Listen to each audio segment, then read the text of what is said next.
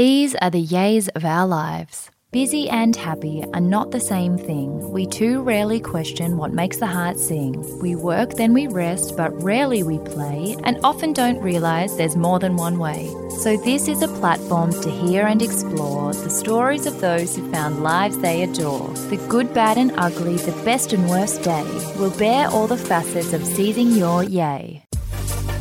I'm Sarah Davidson, or Spoonful of Sarah, a lawyer turned entrepreneur who swapped the suits and heels to co found Matcha Maiden and Matcha Milk Bar. Seize the Yay is a series of conversations on finding a life you love and exploring the self doubt, challenge, joy, and fulfillment along the way.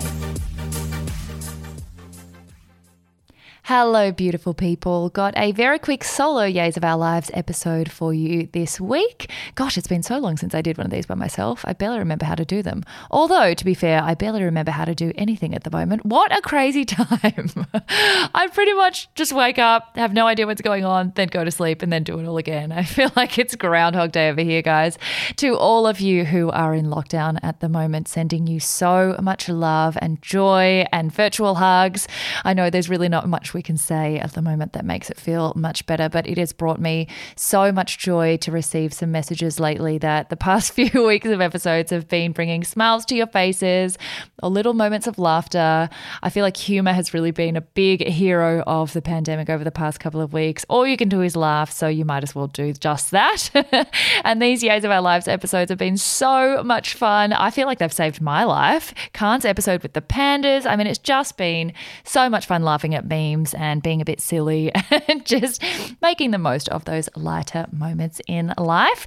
Today's episode is not so much a meme based humor episode, but a bit of a feel good episode dedicated to the Olympics, which I'm sure everyone has noticed is going on at the moment over in Tokyo.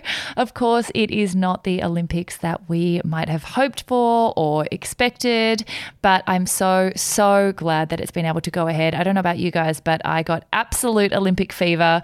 Uh, I think they've done such an amazing job of making the stadiums look like there are people in there. Australia has just been absolutely smashing it. There is something so heartwarming and beautiful about watching a nation rally around its athletes. And we've just done so incredibly well. I hope you guys have been feeling the love for this beautiful country as much as I have. And there's been just, I think, one of the reasons why I do get so triggered by the Olympics is just how many beautiful moments of humanity always come out of them. Not only is it just such an incredible display of human talent and ability from a technical standpoint, but just also seeing, you know, across cultures, seeing people's families celebrate and seeing friendships blossom. And oh my gosh, it just, oh, I just want to cry every time. It's just so much fun to watch. I love it every single, I was going to say every year, but every four years slash five slash for the next Olympics three. Oh my gosh, what even is happening? Uh, clearly haven't scripted this one. So I'm just waxing lyrical in your ears. Oh my God, this is dangerous. Anyway, I thought that the quote of the yay for this week would be inspired by that whole idea of competitiveness, which of course gives you an edge in something like the Olympics and business and career and is not necessarily a bad thing in and of itself, but like all things, can become, you know, if, if you put too much weight on something like competitiveness, it can uh, consume you. And I think in a world moving as fast as today's world, where there is so much emphasis, as you know, I always talk about on success and metrics and, you know, relentless forward motion and always improving, it can be so consuming to want to compete with others and be the best and always win.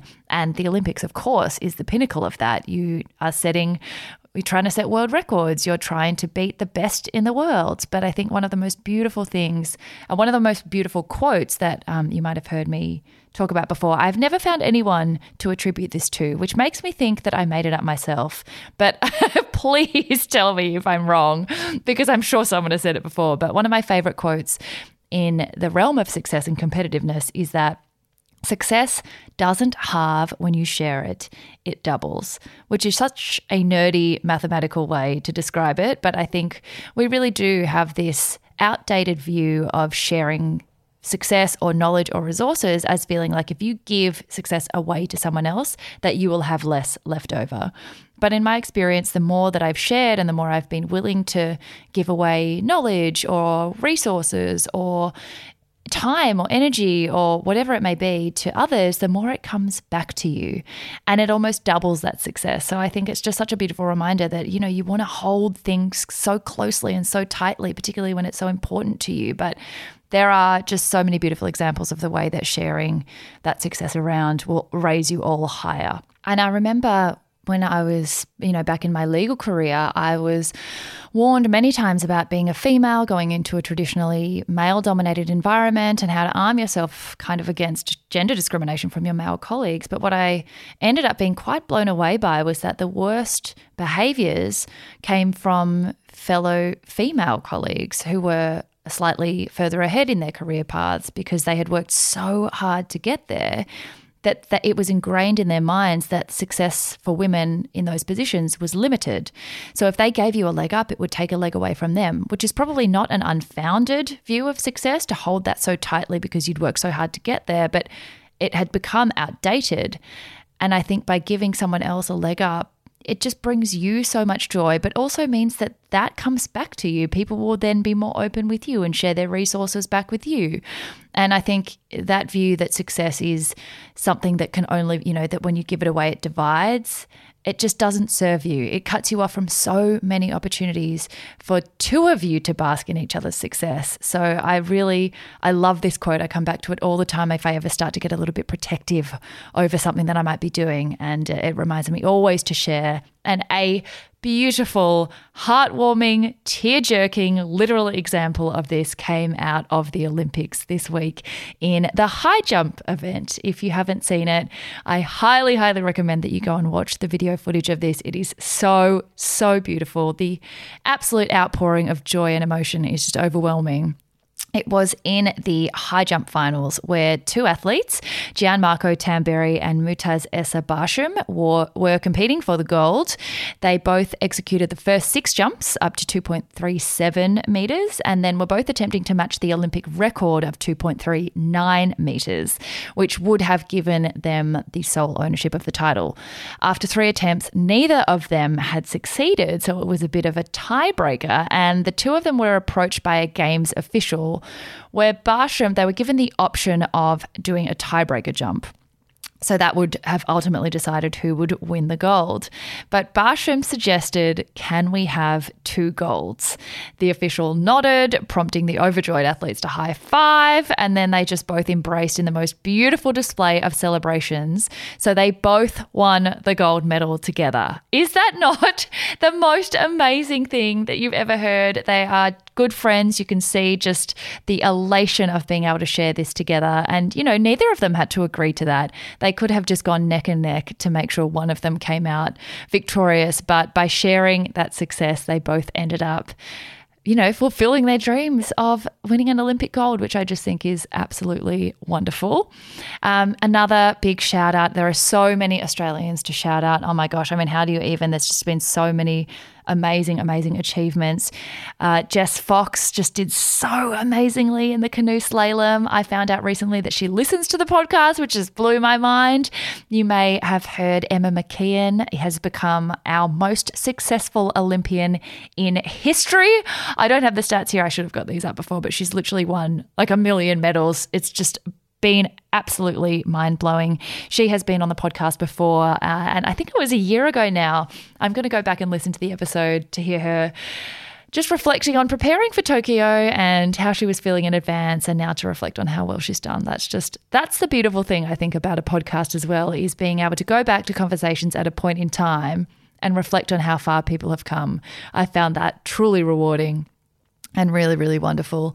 There are so many other examples of beautiful things going around in the neighborhood. I think one thing that's come out of these lockdowns is that because people, the meme community does have a little bit more time to up its game. I've been saying this for like a year and a half now, but the meme community has really, really stepped up in terms of bringing us laughter and humor to get us through these challenging times. But I think another thing that I've been in a personal fight towards for the past two, three, maybe four years, is that good news stories are starting to make it to the surface a lot more easily. You start to see it on, you know, pages like Lad Bible that are mainly meant for humor and people falling over and kids getting hurt. But there's been some beautiful stories of humanity coming out. There was a lovely, lovely one that came out about a toddler and a 99 year old who became best friends during lockdown. Go and look that one up. Even the fact that news outlets are sharing some amazing stats about, like, the Great Barrier Reef has been showing signs of recovery for the first time in a long time. That's really, uh, you know, heartwarming and amazing for the environment. I'm rambling now because I obviously, as I mentioned, don't have a script. So I'm going to cut myself off now. But just quickly, a couple of other recommendations for this week. I've been consuming so much content. Um, but one that you will not be able to not smile over is Ariarne Titmus's coach when she won the gold. There are memes everywhere again. If you have been living under a rock, you won't have seen them. Everyone else has probably seen it already. But if you haven't, go and look up her coach when she won. It's like the joy in his body, he just cannot contain it. and you can't not smile watching just how excited he is and seeing someone be so excited for another person is just so amazing. I've used the word beautiful, amazing, and heartwarming way too many times in this episode. I'm definitely running out of words in my brain. And the other thing is watching the videos that uh, the Olympic team, I think Oz Olympic team on Instagram has put up a lot of videos of the families of Olympians watching them win, which again is just, I mean, it's the wholesome content we all need to see. You can't not smile and cry and just feel so like your heart expands in your chest watching these these things. There's a lot of beautiful heartwarming content out there right now. And even though again, you know, it's I'm sure been challenging for the Olympics to go ahead the way it has. It almost came at the perfect time for the world to be reminded of this beautiful display of humanity and kindness and and and talent. Gosh, beautiful time to be alive. anyway, uh, like I said, I'm going to cut myself off now before I start saying silly things, although most of this episode has been a bit of a ramble. I am so incredibly excited for our upcoming guest this week. If you haven't caught up before that episode comes out in a couple of days, go back and listen to last week's episode with Abby Chatfield. It's a little bit different to usual. So silly, so much fun, so much hysterical laughter. I just had the best time. She's just such an amazing human being. And next week's is a completely, completely different person with a completely different journey. But she's a uh, probably, and I don't say this lightly, one of my favorite speakers of all time. Definitely one of the most inspiring people I've ever spoken to, but also one of the greatest storytellers. I've been trying to get her on the show for nearly two years. Nearly two years. and I'm so, so excited I was finally able to steal away some of her time to share with you guys. So make sure you're subscribed if you haven't already, uh, or that you're following on social so you know when that comes out because it is a mind blowing episode.